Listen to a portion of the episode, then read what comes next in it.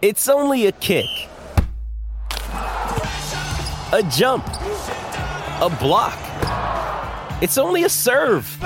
It's only a tackle, a run. It's only for the fans. After all, it's only pressure. You got this. Adidas. Another day is here, and you're ready for it. What to wear? Check. Breakfast, lunch, and dinner? Check. Planning for what's next and how to save for it?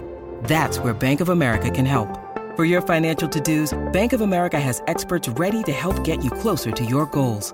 Get started at one of our local financial centers or 24-7 in our mobile banking app. Find a location near you at bankofamerica.com slash talk to us. What would you like the power to do? Mobile banking requires downloading the app and is only available for select devices. Message and data rates may apply. Bank of America and a member FDIC. With threats to our nation waiting around every corner, adaptability is more important than ever. When conditions change without notice, quick strategic thinking is crucial. And with obstacles consistently impending, determination is essential in overcoming them. It's this willingness, decisiveness, and resilience that sets Marines apart. With our fighting spirit, we don't just fight battles, we win them. Marines are the constant our nation counts on to fight the unknown. And through adaptable problem solving, we do just that. Learn more at marines.com.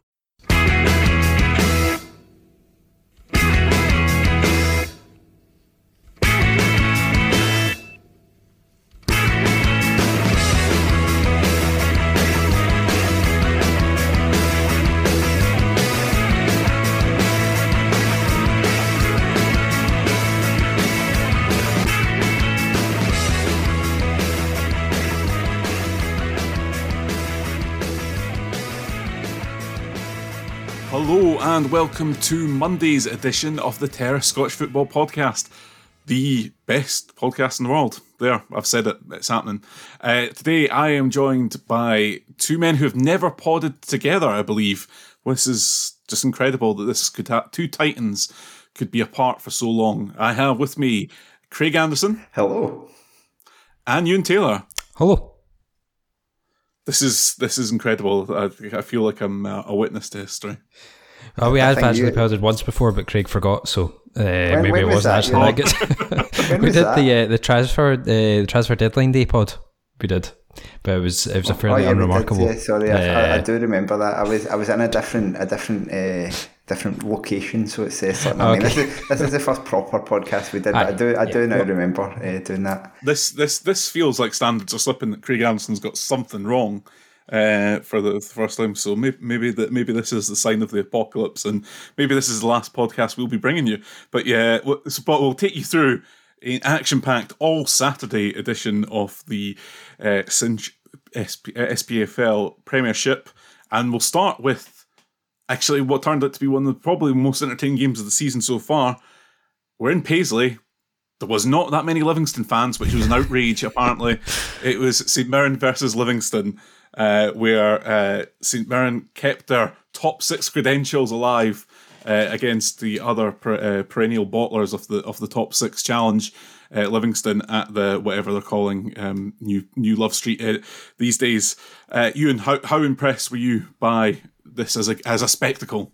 Ah, it was good. It was uh, sort of two uh, sort of up and at 'em teams being being quite up and at 'em. There's some very funny moments. Obviously, the tremendous save uh, from from Ayunga was probably my my highlight, and the the uh, reaction um, of uh, his goalkeeper behind him, just absolutely raging that he couldn't uh, he couldn't save it himself.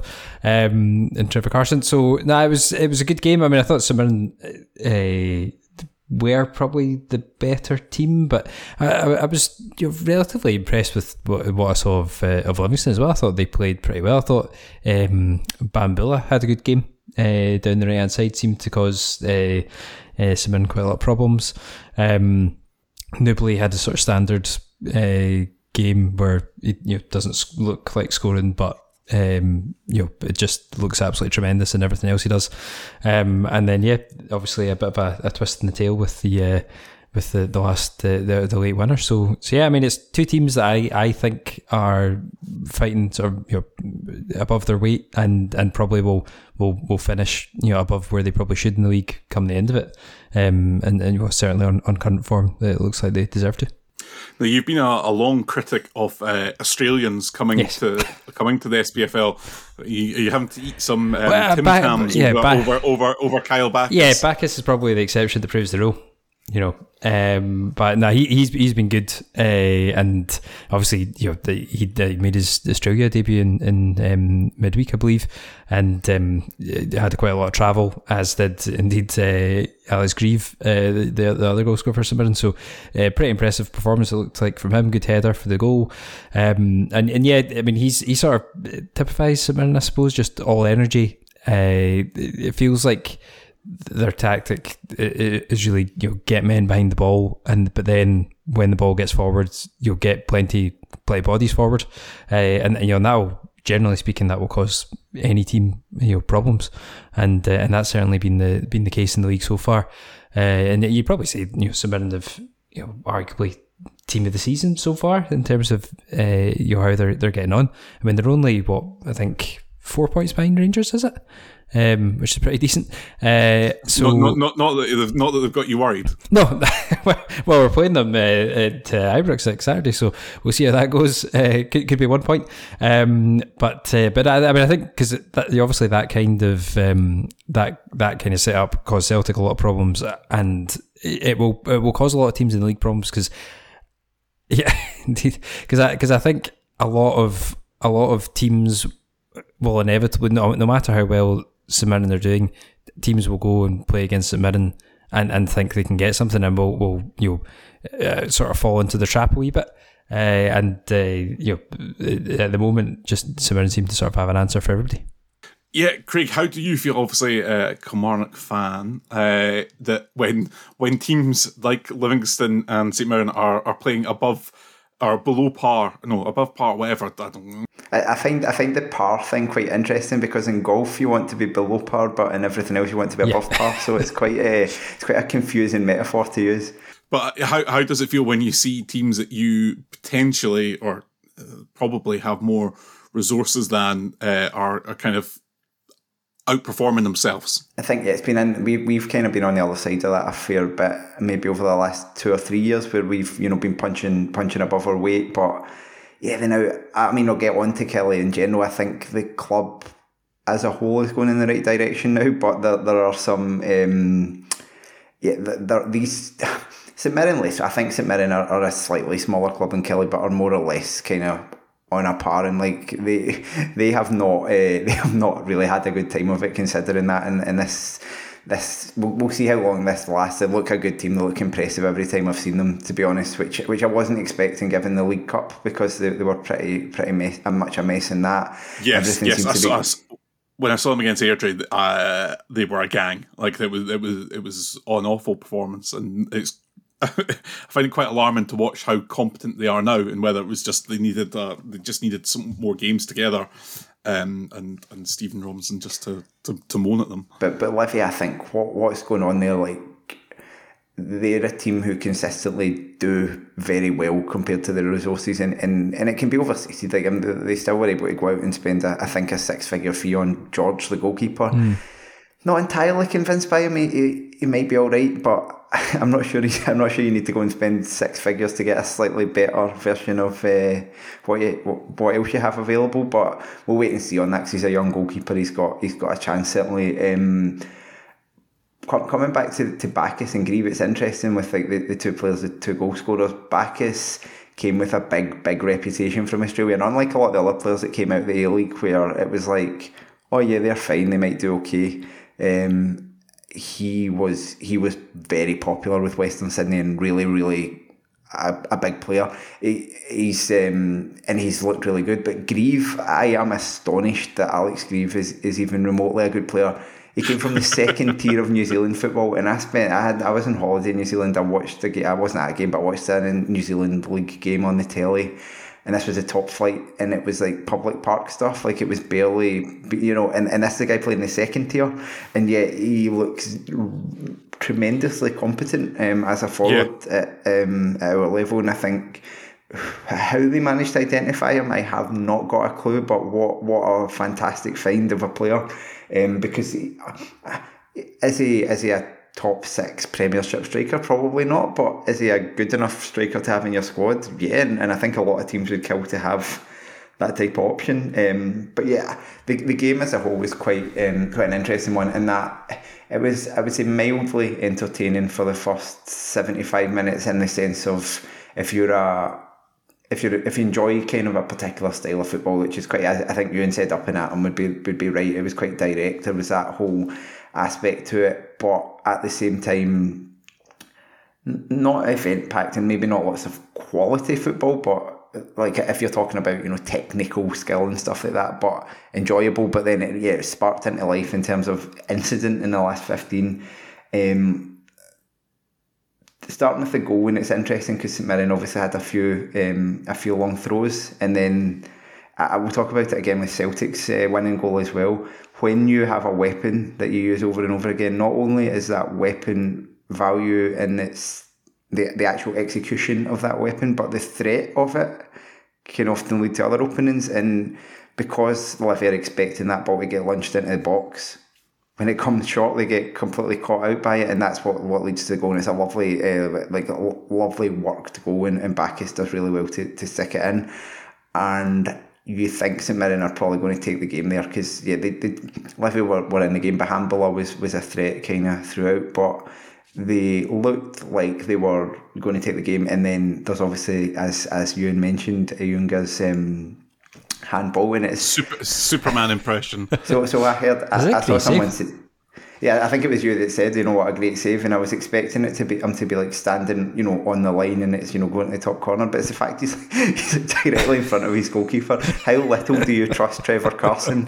Like that you're that you're feeling you have to do that, um, and yeah. and then most of the t- most of the time you're thinking you're taking the risk for your team, and that risk kind of pays off in the sense that the the penalties missed, but then it doesn't really pay off because Livy score five minutes later with the, extra man, and you think that point the team with the extra man's going to kick on. But St Mirren did did commit and did try and win the game. Um, kind of happened to Killie up at Dingwall as well earlier in the season, where you think when the other team goes down to ten, you're, going to be in the ascendancy, but sometimes it doesn't work that way. Um, with Livy's goal, Joel Nouble that's a weird cross, isn't it? Can we talk about like there's no there's not a lot of spin on it, is there? Like it's it's, it's like he's hit it like a golf shot, hasn't it? I I have never seen such an enigma of a footballer as Joe Nouble. Like last season in the championship, obviously played against us a couple of times for Arbroath. You could not get near him. You couldn't get the ball off him.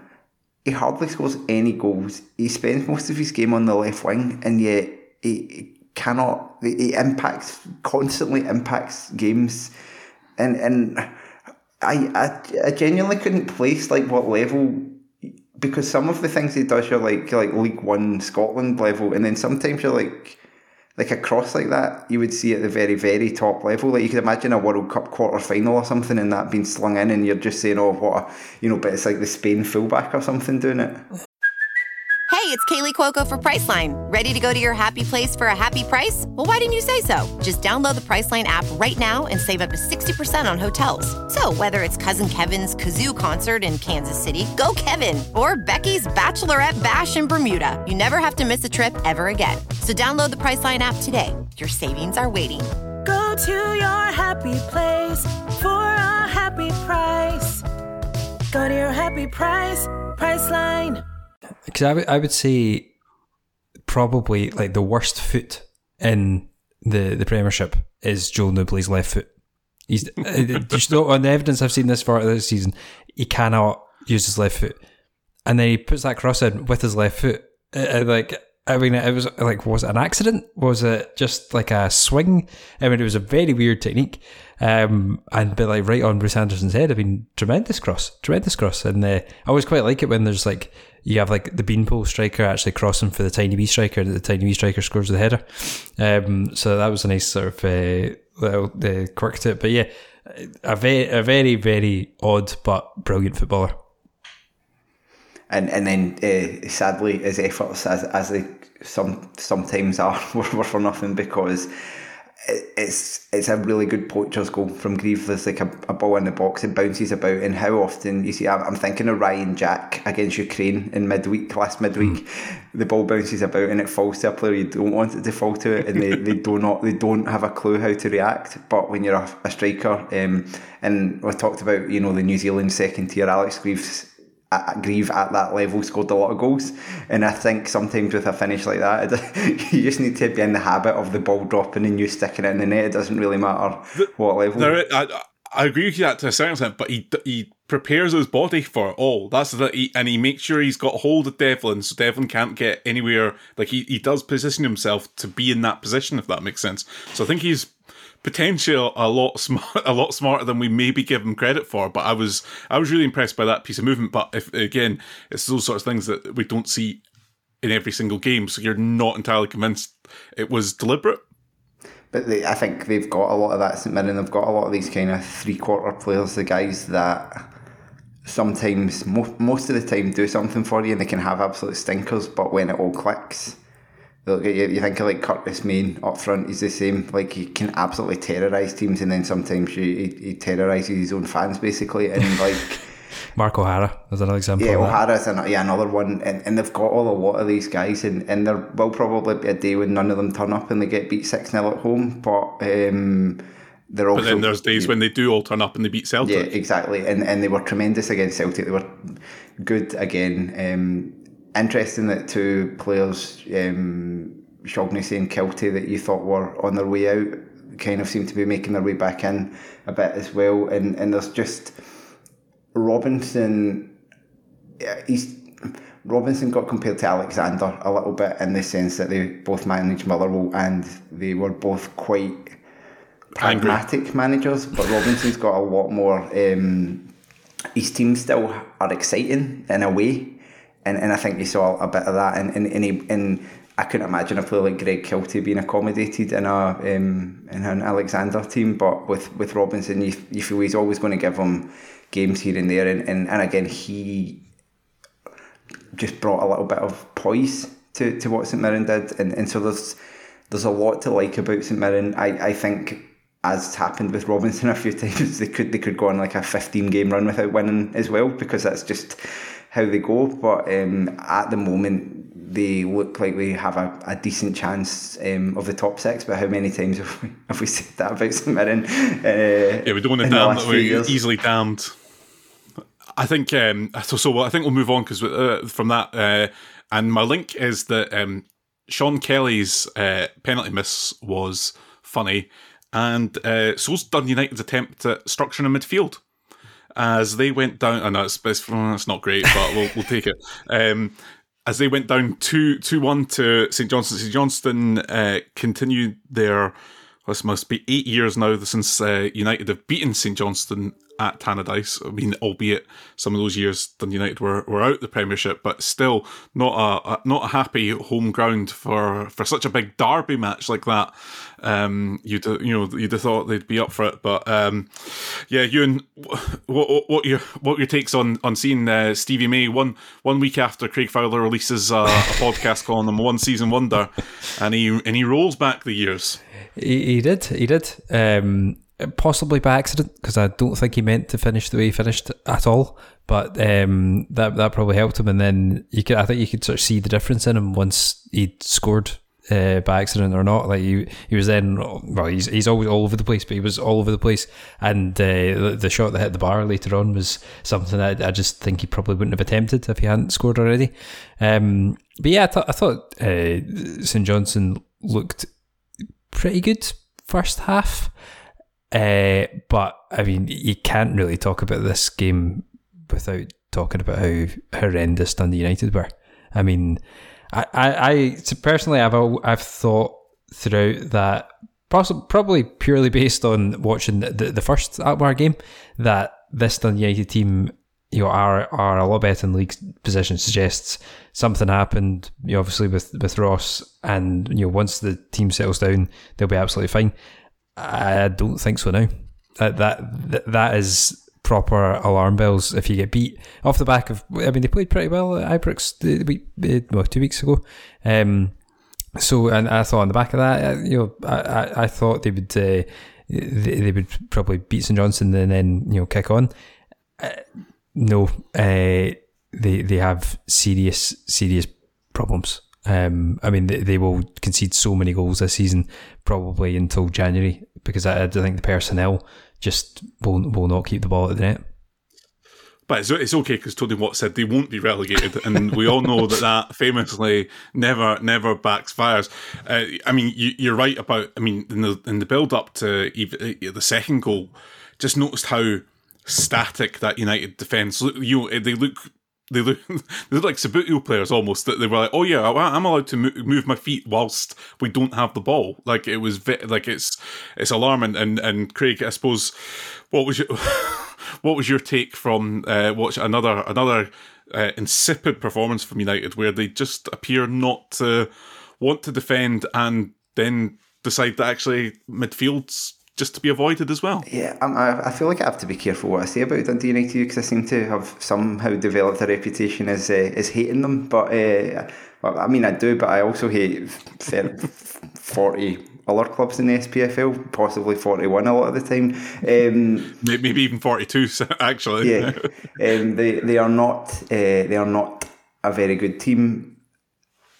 The I think the goalkeeper situation is what breeds it all. To be honest, I think I think it's like a, it's like an illness that spreads through the team because you lose faith in a goalkeeper and then suddenly the defence start panicking, they start to lose confidence and then and it just spreads and I think the problem they have is they now have to they're stuck with two goalkeepers that aren't good enough. I think. Mm. Um, I. Uh, this feels very much like no, a I, no, I don't, I don't, I don't. Yeah, I, I also feels, I don't think you need. Uh, it feels like a Kilmarnock fan of uh, 2021 season uh, talking here. Yeah, yeah, yeah. I, I, mean, but that was the case. Like we we started that season, and I mean, we, we we used at least I think three goalkeepers in that season. That none of them were uh, were good enough. Um, and, and we started off confidently and then it just trickled away as the mistakes started coming. Having said that, I think Ryan Edwards has been he's been terrible this season. He, he, he runs like he's towing a tractor at times, and, and that, that opening goal, like the, it was the opening goal, wasn't it? The shape yeah. that he's um, he's deeper than everyone else. He lets me in. I, I, think I think the finish was reminiscent of Stevie May and he's his one good season, like the the way it went in. Um, but yeah, the the that's not the only part. That's what I mean. It's like it, it, you start off by saying yeah they're, they're okay up up front and stuff, but then nothing's even clicking there. And Fletcher puts himself about well, gets involved, lots of nice touches and stuff, but he he probably I think going to be the one that will score the goals. And you look around and say who will, and I it's hard to say. And the problem I have now is Liam Fox like does not convince at all um, as a manager, does he? I mean, his post match interview was just so meek and so. And, and it's hard to Cathro-esque. Yeah, Cathro-esque is what I said earlier, and it's like I don't I don't want to assume that the perception that you get of a manager in an interview is always the same as what they're like in a dressing room. But ultimately, like when your when your job is communication and, and to some extent all of ours is and we do this on podcasts you have a certain base level and even if you're communicating to a different audience and you're communicating in a different way like there's still there's still a sort of natural timber to the way you talk and you've you've got you've got that ability you don't suddenly go from being able to inspire and talk to people to to being a mumbling idiot and Fox to me looked like a rabbit in headlights in front of the cameras. His previous managerial spell would again suggest that he didn't exactly um, inspire a dressing room at Cowdenbeath. Yeah, there was a lot of other things going on there. It was a difficult job. And I just wonder if he is an example of one of these guys that's good as a coach because, you know, he, he can he's got the ideas, but he doesn't need to inspire people with them. He just needs to tell the manager almost, and the manager is there as a speaker. And and for all Jack Ross's faults, Jack Ross knows how to speak. He's a smooth operator. Jack Ross is ten times the manager for me that Fox is. Yeah, and well, you can't really argue the, that given the records. That's the question I ask: is like, Ross probably had to go because just the, the way the start went. But uh, have you just made yourself worse by doing it? I don't know. Um, so so there's a lot hangs on on that as well. But yeah, uh, to to move on to St Johnstone, like. I I wrote them off quite quite big time at the start of the season. I still think they're they're, they're far from perfect as a team. But what they did is they eventually went out. We talked about goalkeeper position. They went and got a half decent goalkeeper because that was where they were really scrambling around. And Elliot Parish was playing in the, the pre season, and they were talking about signing like Sam Walker, like our second choice keeper, who by chance. It's not where you want to be. No. Not want to be. Matthews has come in. Matthews is he, he did pretty well for Hamilton when he played here before, and he has played at a pretty good level, and he looks confident. They've brought in Alex Mitchell, who seems to be a good find um, and, and pretty solid as a centre back. Considine's done better than I think I was expecting from him, and they're starting to introduce some legs into the team. You know, like you've got like Wright, um, who can run, and and you start to see little glimmers of things are great. Even like Nicky Clark again, like just a, a forward who moves. We, I, have I've been a, a I have become a long time admirer of Chris Kane. I wasn't for a while, and then probably the last three or four years, I've thought, yeah, he he's got a lot to offer to the team. While he's not there, Clark is offering something quite similar. Just just tirelessness, and absolute pest, but also when he gets the ball, he's not daft with it. Like he does, he does kind of involve himself in the game, and all of that to me suddenly makes you think hey, they've got a chance. I think they can still struggle when they play teams with pace, teams with directness, and all the rest of it. Because I think there might be issues there. Fortunately for them, their next game is against Kilmarnock on Wednesday, and I don't think they'll have to they'll have to struggle with those things. Um, I'm, I'm quite looking forward to that game because I've seen I, I didn't watch this whole game. I've only seen bits and pieces of St Johnstone, but they they're kind of proving me wrong a little bit. So it'll be interesting to see you know how it turns out. Yeah. It's uh, I suppose if you look at like the two lineups, you know, the, the both playing sort of back three, um, or slash back five, uh, you know, three midfield, two up front. But like Dundee United, if you look at it, it looks soft. Like Liam Smith is a fullback playing in the back three, that can work, but doesn't really. Edwards can't run, as you say, so tries to play people offside, so he doesn't have to run. Graham is uh, quite a stupid defender. Un, um, unproven. Un, unproven. yeah, let's raw. say that's that's more polite. Raw. Okay. Uh, so we'll chase after people that run past them, even if his uh, partner's trying to play them offside. And then your midfield three are like Harkes, Levitt, and McGrath, who, who should all be like ball players. Uh, you know, but no, none of them have a defensive bone in the body really. Whereas St Johnstone have three proper centre halves across the the defence, and Ryan McGowan sitting in front of them and as well as like Hallberg, because you can get stuck in. Now that it doesn't sound you know great in terms of playing football, but organisationally, like St Johnstone are just you know streaks ahead of, of Dundee United in terms of personnel, and then you've got the the fact that Cam Davidson is a much better manager than Liam Fox, so it's probably yeah. not that big well, a surprise. Yeah, yeah, it gives you a plat. it might be unglamorous, that what you were saying about St Johnstone, but it gives you it keeps you in games, which is crucial, especially if you're done United this season. Uh, but also it gives you a platform from which to build on by staying in the game. Like it's not like it's not surprising, and I think that Dylan Levitt must just be. I mean, must be wondering what on earth that that World he's Cup is getting, uh, getting further and further away from. like he might still he might still be in the squad. He seems to um, still be in there, but yeah, it's uh, it's because I mean now it must be based on previous reputation as opposed to what he's uh, other than form at the moment because he's he's barely noticeable in games, and if he does, it does contribute. It is poor. Um, so I mean, he's he's he'd be worried about that, and, and I suppose maybe maybe Dundee United are just thinking we just need to get through to November and reassess. But again, there just seems to be stuff off the park. Doesn't seem like a happy squad. Um, would be a fair thing to say, but then also the the the stuff you hear about the club itself. You know, the the, the um, they can't spend money come January, and they don't appear to have many sellable assets at this stage. So I'm not I'm not really sure what the what the way out is. Levitt fires Wales to the World Cup semi-finals. Yeah. They sell him for three million, and then that sorts everything out. But um, That's maybe it. Yeah. Yeah. I mean, you, ideally, if he gets a goal against England, then that's all. that really perfect. Everyone's like, winner. That's all. that- Yeah, everyone's winner.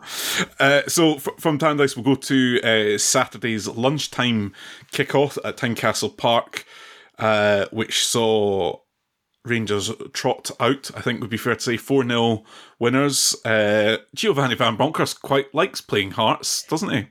Yeah, he does. He does. Um, I, I, I thought this game was going to be a lot closer than it than it turned out to be, and I had had I not been uh, so much of a shite bag and thought about it, actually, we've all you know, over the last, uh, I'd say, well, last year or so, Rangers have always played well against Hearts, even in the games that have finished draws as what you know cup final was a draw over 90 minutes. And and they also there was a draw at Ibrox last season but both games Rangers absolutely battered Hearts. I, I I think they they suit playing Hearts. Um and I think especially suit playing Hearts when Hearts pick such a open team as well. Uh, I thought uh, and uh, so while while I, I didn't think Rangers played well first half really and and actually for quite uh, big chunks of the second half didn't play particularly well either but Hearts were so open that they were uh, every time Rangers got into the Hearts half I thought it looked like they were going to score. And uh, happily did twice. Um, in the first half Colak is is really really deadly at the moment. I, mean, I think he's outperforming his his xG uh, nerd alert by about five. I think he's he's on about three point something xG and he scored eight goals. So uh, that's probably. I mean, the nerds would say that's unsustainable, but. I, I would like to think it's just because he's a brilliant finisher and he's going to keep on doing that all season, and we don't need to worry about that. Um, and uh, but yeah, it's certainly a, a better, um, obviously much better result um, than Rangers have been getting recently, but also probably a better performance, albeit not one I would get massively carried away with, uh, given the circumstance, and obviously uh, Cammy Devlin um, completely losing the head uh, helped with that as well. And I would Of agree with you. not, Like, not I, that, not, not that sort of player. Yeah, of. I, I would agree with you, and in general, like the overall performance, like from Rangers, I I have not really been convinced by Rangers many times this season. I thought the PSV away game in the Champions League, I thought they, they were pretty good um, in that one, and there have been bits here and there, but. I- I've yet to kind of see, and, and I've, I've not seen all their games and stuff like that, but I've yet to see the ones that have a big performance from them. And even when you go, you know, you say 4 0 at Tynecastle, I don't think that was a 4 0 at Tynecastle type of performance. It was just, it was two It was it was from Hearts. I mean that that was Well, probably yeah, yeah, yeah, yeah, that's, that's fair. but yeah, Um, it was- wasn't from Rangers. two very clinical pieces of finishing, and then you know it's it's it's wrapped up at the end when when the game was dead. But Hearts, yeah, it it was an exciting game to watch because Hearts were so open, and it could have worked. Like there were a couple of times when they had like half decent counters and, and breaks, and there were opportunities. Um, they were getting in behind Barisic quite a lot um, down down the right hand side. I thought, but so often it was maybe like Michael Smith in that position or something, and the, the quality of the final ball wasn't there. Um, and that was a bit of an, an ongoing issue for Hearts, I would say, throughout the game. And they were an absolute mess at the back. I Would would would you suggest that playing the, the experiment of Stephen Kingsley at uh, at left centre half is uh, in a, in a four is now over? Yeah, well, they- they've done it a couple of times, and I've I've been told that he's looked all right, but I just thought maybe that's against like you know lesser opposition. A left back, absolutely, yeah, really good one. A left centre back and a three, perfect, great, but and probably a central midfielder, probably fine, but 'cause he's a, he's a really talented player, but. A, a, a centre back and a four, like just just no. It was like when Scott McKenna got injured and people were asking why he wasn't initially called up to the Scotland squad. It's like, well, because he's not going to replace Scott McKenna in a 4 4 2, is he? Um, but Yeah, That- particularly I mean, beside uh, Lewis Neilson as well, which and that's that's not to be harsh on Neilson because I think he's uh, you know quite a good prospect, but he's not played that many games, and and you're asking him probably in some respects to keep Kingsley right at centre half. I, I, I just I, I didn't think uh, that that was that was uh, a great great idea at all. But you, you could just see it. You could just see it every time Rangers attacked. There was just these gaps all over the like throughout the defense, and and. Bizarre to give someone like Colak, who you know, if you, the one thing you know about him, as soon as he runs about eighteen yard box, he's pretty deadly. Mm-hmm. It just, it, yeah, it seemed madness. I'm not sure if it's a. I, I'm not sure why Neilson thought it was a good idea, but I think there's still, I think there's still some sort of hangover from his first spell and, and potentially this thing of of them in being too defensive minded or, or something like that. But it, I don't know. Yeah, I don't know yeah, that, that's my. I, have thought of that a few times this season um, with Neilson. That he, he sometimes it's almost like he feels like he has to go for it more than he actually should. Um, I mean, I, I didn't think there was any need for Hearts to to pick. A, you know, we, so obviously go with a back four that includes a, a fullback at, at, at centre half. Then your midfield, Devlin and um, Kiomourtzoglou, we'll go with. Um, you know, fair enough, that that's fairly solid. But then the rest are all attackers. I mean, Humphrys is sort of a striker playing out wide in the right, who actually played pretty well, I thought. Yeah, quite um, him. Yeah, uh, and then you've got Forrest, who's not great defensively. Barrie McKay, who's pretty much a man down off the ball, and and Shankland. So I mean, to me, that's really open because it's almost like attack and defence that sort of team for me. Um, and uh, against, I mean, uh, Rangers, not the Rangers have been playing fantastically well of late, but we are still Rangers. you know, still got some players that can. Uh, uh, or are we? Um, but you know, we've still got we've got some players that can that can really hurt teams if, if they get the chance, and uh, and normally it you know teams really don't play uh, sort of fall into Rangers' trap uh, to to that extent, and, and that's why Rangers struggle, uh, you know, more than normally more than we, we did on Saturday. So, so yeah, I, I thought it was an odd um, odd team selection. Really, guys like I mean Andy Halliday, to me should have been playing in that game. Um, you know, just stiff in the midfield, go go sort of four three three. Uh, you know, and, and you could play like Humphrys and McKay maybe, and just you know use Forrest off the bench and, and you know have another man in the middle of the park. But because it was, I felt like Devlin couldn't keep going with with Arfield, and that was probably partly because we had an extra man in the midfield, and you know you shouldn't Well, really yeah. You- have that. You mentioned you mentioned Devlin there. I think um, we can't really not talk about his red card because he se- he seemed genuinely shocked that it had been shown to him. Um, Craig, as a former referee, was was there any any uh, indecision in your mind about that? Oh no, the, I didn't. I didn't kind of catch it live, if you know what I mean, because it, it looked quite innocuous. But when you see the replay back, it's it's a horrible ta- tackle. It's like people people talk about horror tackles and stuff where a player is making an attempt to, to get the ball and they just like they just overstretch or a bit it's a bit of a lunging. You know, they catch someone on the shin or whatever, and, and it looks really bad. But you can see that their intent is, is to win the ball, and they've just kind of got got lost lost kind of control a bit. But Devlin goes in to do exactly that, and and to me that's a lot worse. That's the type of tackle that players should kind of have the, the book thrown at them for. I, I doubt he will because I don't think I don't think I'm, I can ever remember a player having an extended ban, even though there, there's a theory it could be done um, for for just a tackle. But um, I, I just think it's it's cowardly to be honest. Like he's just went. Can't be bothered with this. I'm just going to try and hot someone, and I, I've seen people try and justify that, but for me, it's like, and and and it's not out of character either. If you know what I mean, he's. I, I mean, maybe he's never done that before, but he's a very dirty player, and um, yeah, I, I didn't like it at all, to be honest. And I would be the first to very happily try and defend uh, a, decision that, that went against Rangers or whatever, and try and uh, try and noise people up with it. But not on this occasion. It was just such a clear red card.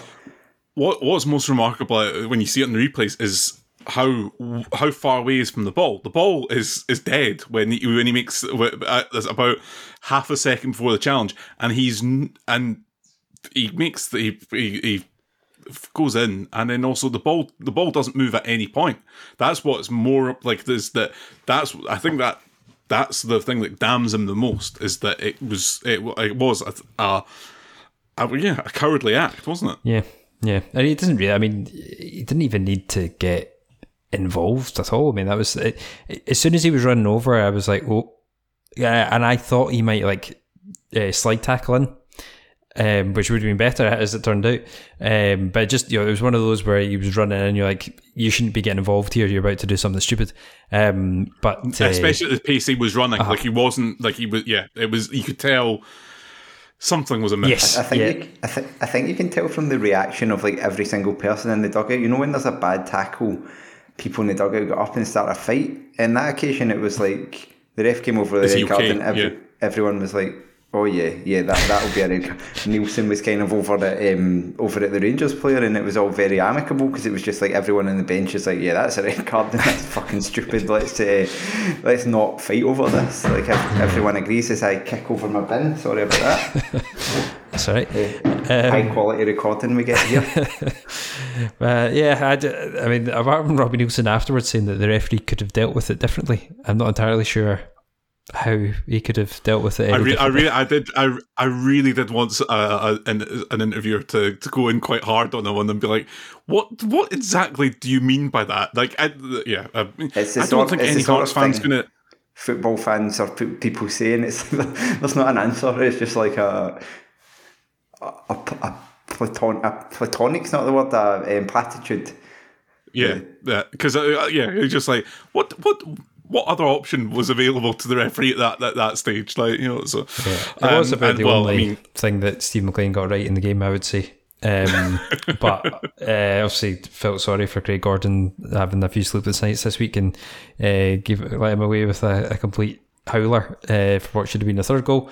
Um, and he got himself in a fankle a couple of times in the second half. McLean, at one time when the ball hit off him, and then he let Rangers play on, and then realised he wasn't allowed to do that, and pulled the game back when Rangers like, got to the box. It's like, what? That's just annoying everybody. Like, what? Why did you do that? um, so, uh, so yeah, Well, if, if players allowed a bit of ring rust after, um, you know, after, after international break, then surely it stands to reason that the domestic referees are also in the same same position, especially you know a lunchtime kickoff. Well, yeah, well, it looked like it anyway. Um, but yes, Well, you know, um, you Rabbi Matondo could could count himself lucky that he wasn't the, the most appalling victim of a, of a, an assault in a football ground uh, this weekend, as uh, Joe Hart was almost killed by uh, Motherwell Solomon in uh, in that game at uh, Celtic Park, which finished two one to Celtic, uh, keeping them on top. I think my my main conclusion from from watching much of this game is that and the highlights is that Stephen Welsh is no Cameron Carter Vickers. No, he's not. He's not. I think he's he's having one of these sort of charmed careers you can have sometimes, Stephen Welsh, where if you're just in the right place at the right time, you can end up with like, a lot of medals, and you know you might even get the odd Scotland cap when you know he could just have easily have you know be you know be on like a two year deal at Morton.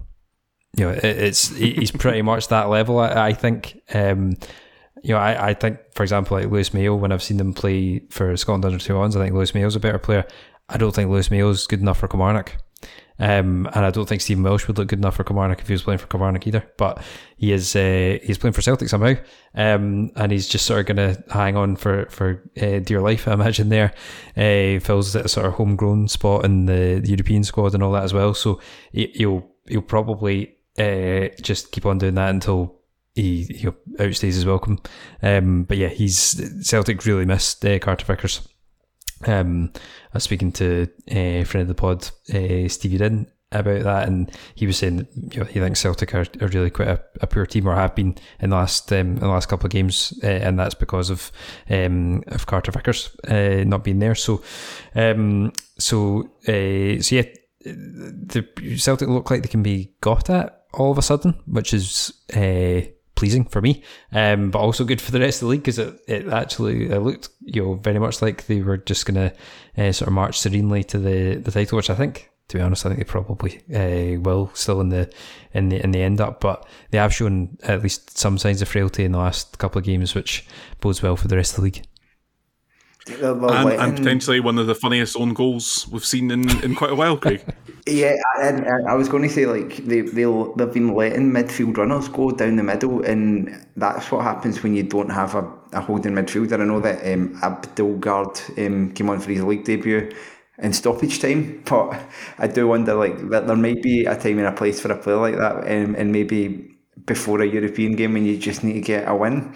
it might be the time um, because like, I think the goal came from a Motherwell player just being left to charge um, off the ball right through the middle of Celtic's midfield and, um, and and ended up getting on the ball on the edge of the box. And I think it was a deflected shot. I could be mistaken, but that, that was certainly led to one of the corners that Motherwell got in that period. Um, and then the ball comes into the box, and obviously it's, a, it's an absolute disaster that the, the, the pair of them get involved in. And I don't even know whose fault it is. It's, it's actually really hard to tell.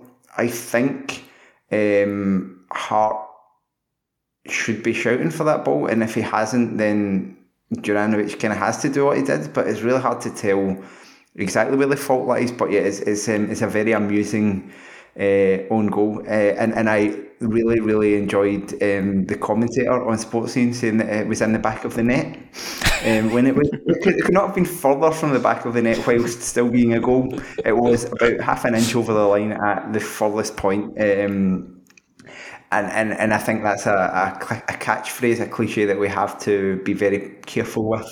Um, it was it, it, hit the side net at one point, I think, before it got cleared. But yeah, and at that point, I think if Motherwell, that game was kind of there for Motherwell. I mean, maybe it wouldn't have mattered. Maybe they could have, you know, they'd have gone 2 1 up and lost 3 2 anyway. But they had Celtic rattled a wee bit, and there were kind of wee half half openings, nothing bigger than that, um, that, that came their way. But ultimately, it's, it's, a, it's another bit of, of excellent quality that wins it for Celtic. And they, I, I talked about St Mirren earlier with the long throw. It's the same with Celtic um, they load the box with bodies at corners. They've got a lot of big guys. Obviously, Carter Vickers isn't there this time, but Jenz is there. They've got big bodies. They sling a lot of corners into the box, and then what happens is because they've been doing that, all the St. uh, all the Motherwell players get drawn into the into the kind of sort of penalty spot area and in between there, and then it leaves Hatate free on the edge, and that's not a player you want to leave free on the edge because I don't think there have been many more reliable distance shooting players in Scottish football. Ryan, Ryan Christie got a lot of stick. I would say somewhat unfairly because I think he's actually pretty good at shooting from distance relatively, but it's just that shooting from the edge of the box is pretty hard. Like most of the time, you don't hit the target.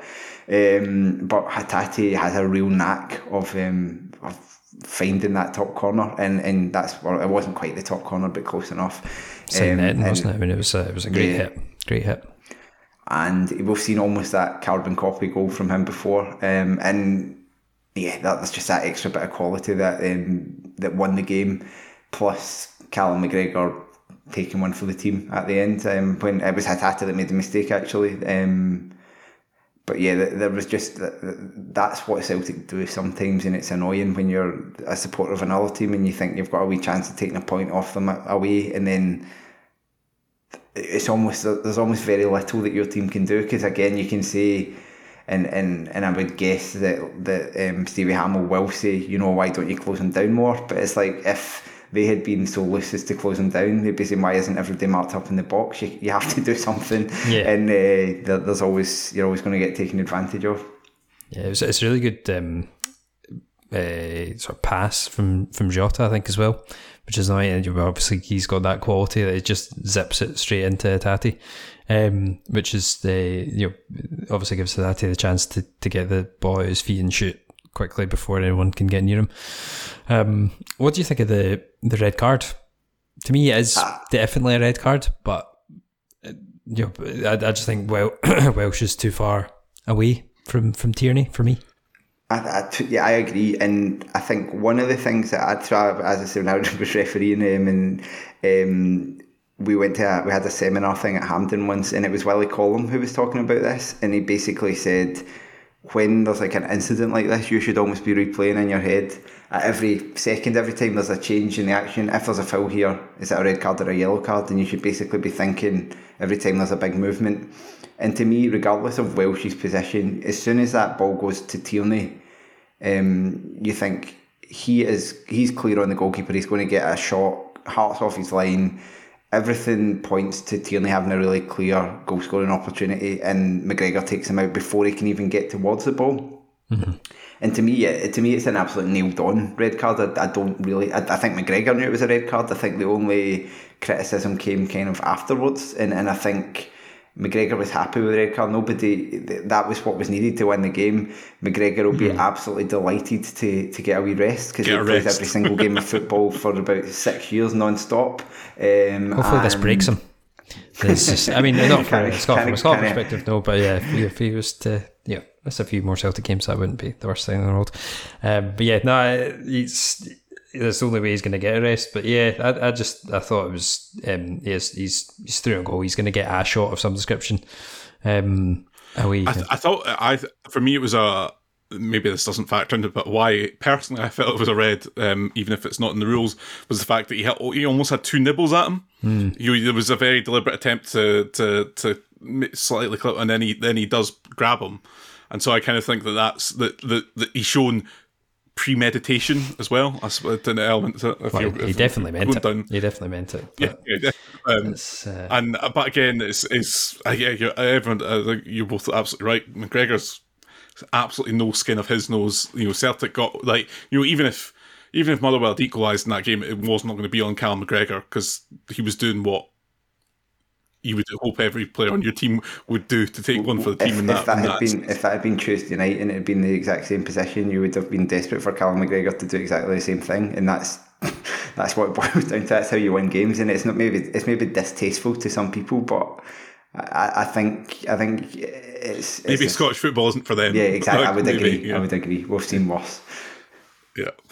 So uh, then we'll move to the second last game of the weekend. I think we'll go, we'll go to Pittodrie for this, um, just because the narrative trademark demanded that uh, certain things happened in this, and uh, that that included Aberdeen getting a very, very, very soft penalty. Because I'm pretty sure you'd have won this game otherwise. Is that right, Craig? Yeah, I think the reason you have heard absolutely nothing from Kilmarnock about this penalty is that it would not have made the slightest bit of difference. It, it was a, I would say it was probably our worst performance this season. Um, yeah, the silence says it all there. Ke- Killie have been. I I had relatively high hopes at the start of the season on the basis that some of the players we brought in, I thought, yeah, these are all right signings. And when we get to the end of August, we clear out some more of the deadwood and we get, you know, a few more bodies in. That'll be good. But then we didn't. Nobody took the deadwood. Um, I mean, being deadwood, maybe that was in- inevitable, and thus you end up starting a Premiership game at Pittodrie with Liam Polworth and Brad Lyons in the centre of the park, and that's not a comfortable place to be and that that's the kind of worry now is that there are there are some things to like about the squad but as well as that there's the circumstance things like Al- Alebiosu being out injured for a game like this but then also Fraser Murray who's probably now the second choice right wing back is also not available, which leaves you uh, it leaves him deciding to go to a four four four two or a back four. I personally wouldn't have done. I know some people prefer us to have a back four. I would rather just have seen someone like McKenzie being asked to play wing back because I think he could do it. Um, Lewis Mayo, I thought at Partick Thistle last season didn't look great as a right back, and then or a left back, and then when he played um, in in the centre was was quite a composed central defender, and I think that back three, um, our, our back three of uh, Wright, Taylor, and Mayo could at times be quite good. I thought the opening game of the season it worked really nicely, but as soon as you, I don't think Wright can play in a back four. Taylor doesn't look as good in a back four, and Mayo is not a fullback. Mayo had an absolute horror show of a game,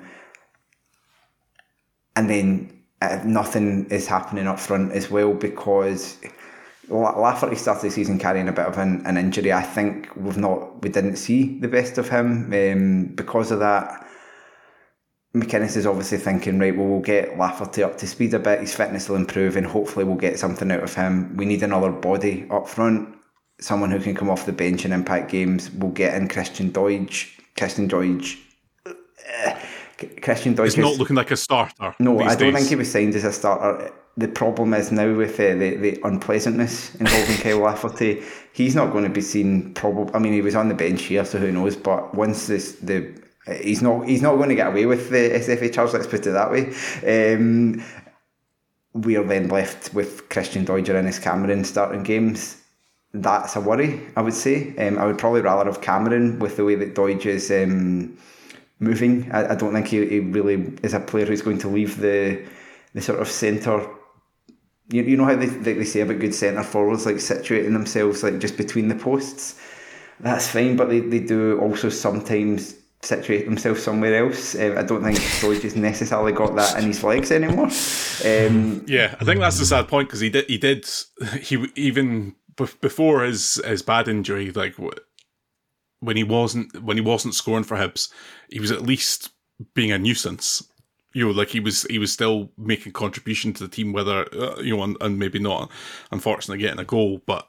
It's uh, it breaks my heart, you know that he's he's just it's just not in him anymore. The, the positive I'll say for Killie, the only thing is I'll say when we've played at home and we've played against teams that have been about as good or or you know you know the bottom half teams, we've generally looked pretty good. I thought we were pretty good against Dundee United, pretty good against Motherwell. We have a few more of those games coming up. Um, some of the we've played eight games, so you can't say it this way, but some a lot of the games we've played have been the fixtures we don't tend to do well in generally.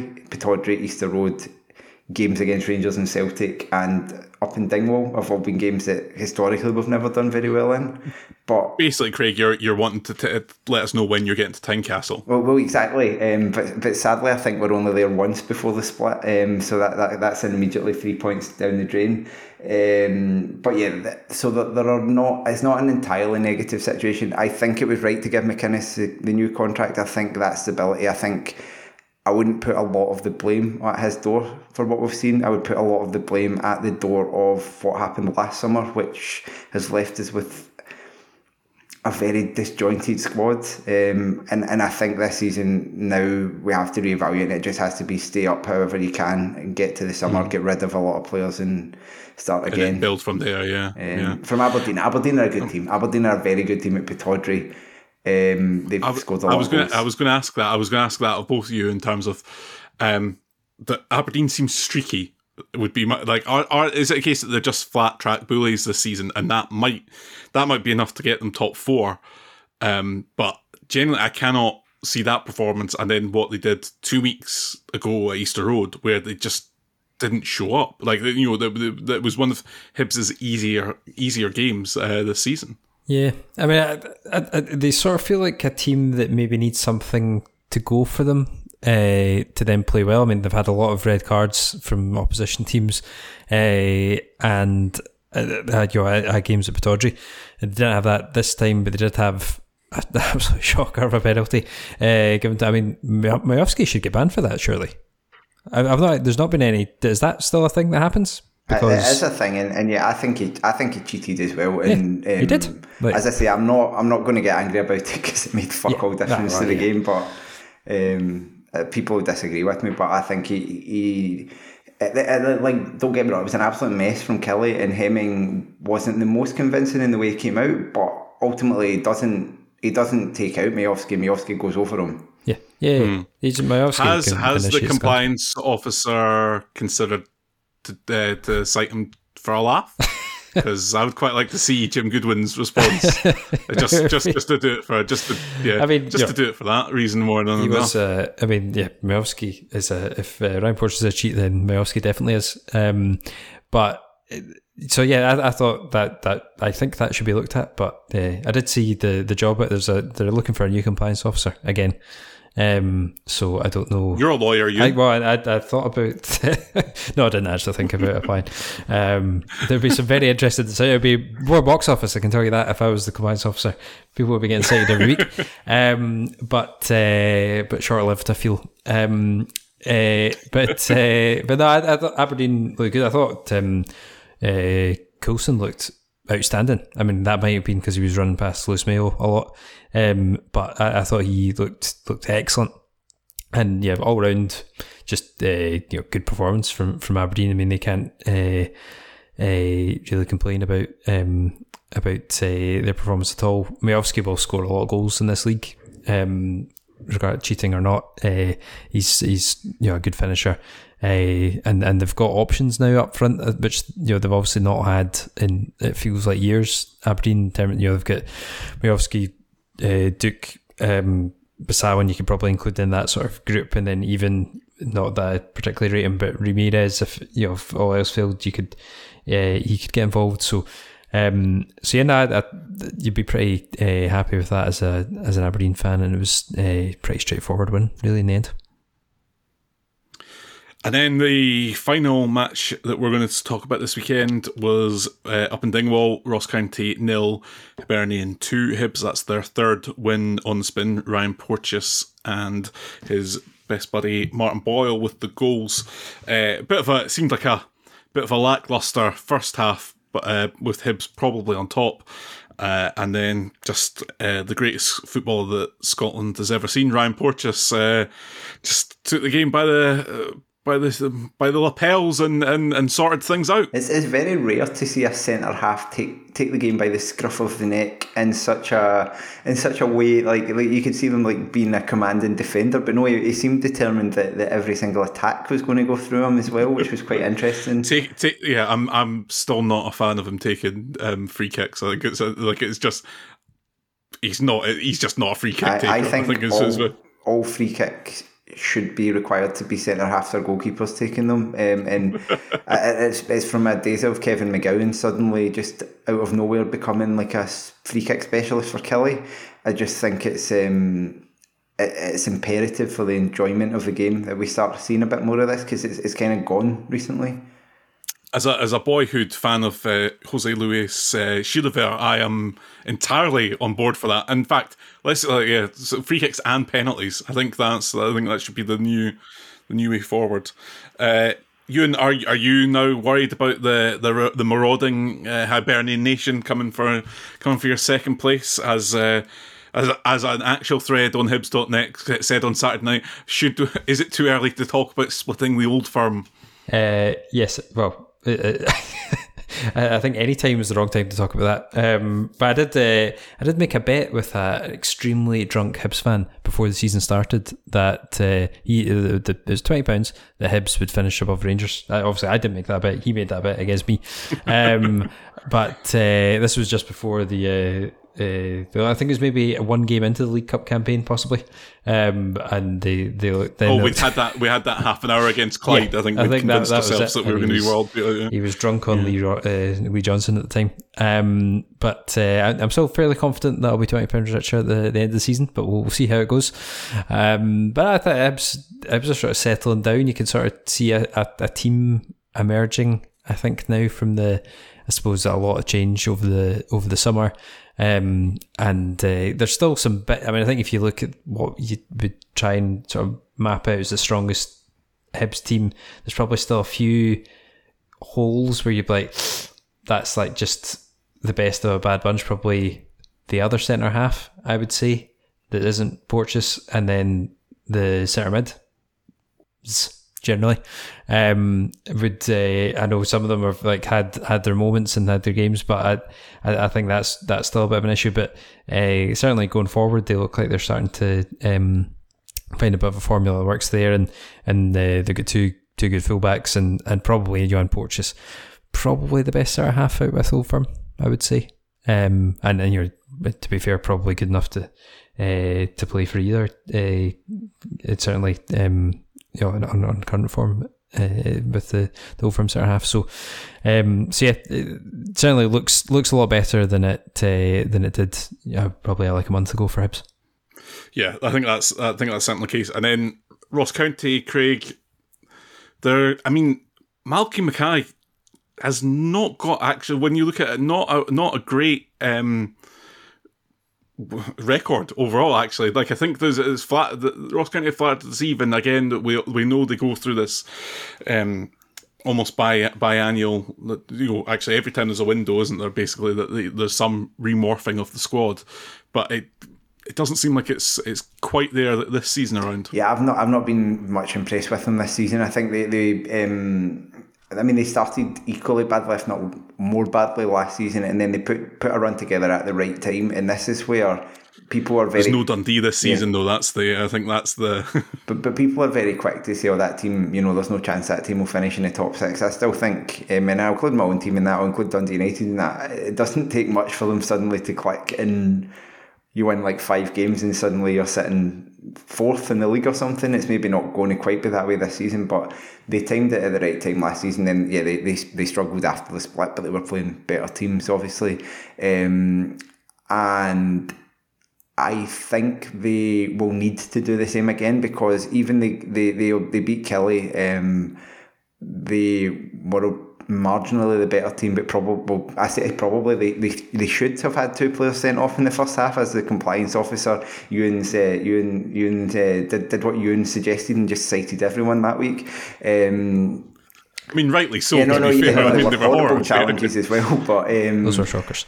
But you don't get the. But come on, don't get the. No, but that. I think that's one of them. That, I think that's the the slightly annoying What- what- thing as a as a fan side of the like. You're like, well, you know, we could cite them after the game with us. Like, you kind of feel that at least if he's given like a four game ban, the one of them should be held over for the next time he plays uh, Kilmarnock. What I will say in that in in um, the referee's defence is that uh, they were they, they were down to ten men when they scored their goal to beat us one 0 that day. Which uh, so I mean who knows? But yeah, that, that, that they haven't impressed this season. Maybe some of the players will click, but the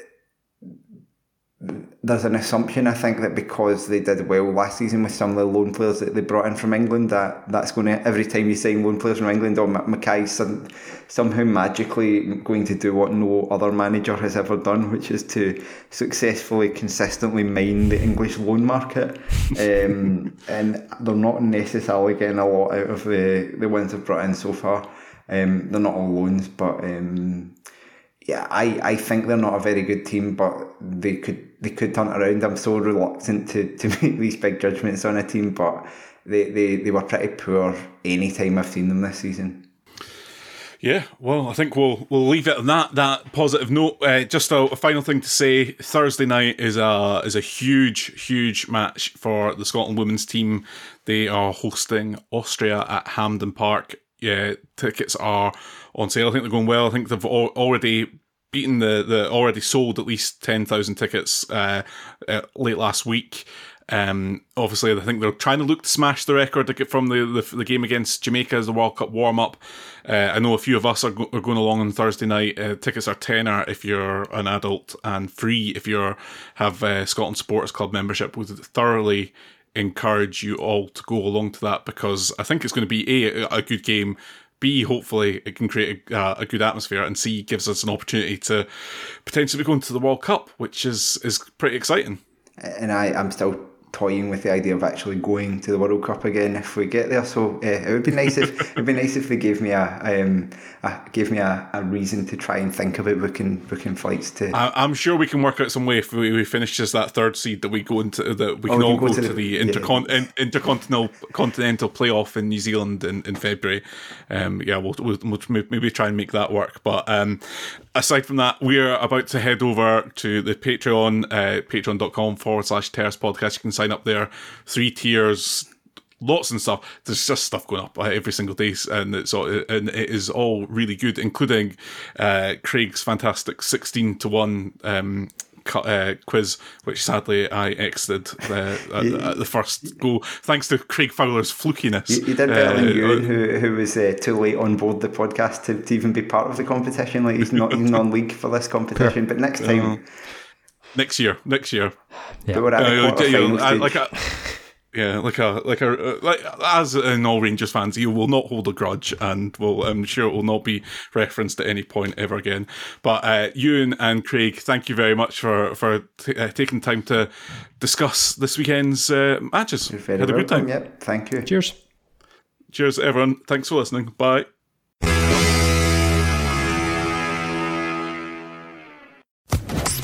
Social Podcast Network. With the Lucky Land slots, you can get lucky just about anywhere. This is your captain speaking. Uh, we've got clear runway and the weather's fine, but we're just going to circle up here a while and uh, get lucky. No, no, nothing like that. It's just these cash prizes add up quick. So I suggest you sit back, keep your tray table upright, and start getting lucky. Play for free at LuckyLandSlots.com. Are you feeling lucky? No purchase necessary. Void where prohibited by law. 18 plus terms and conditions apply. See website for details.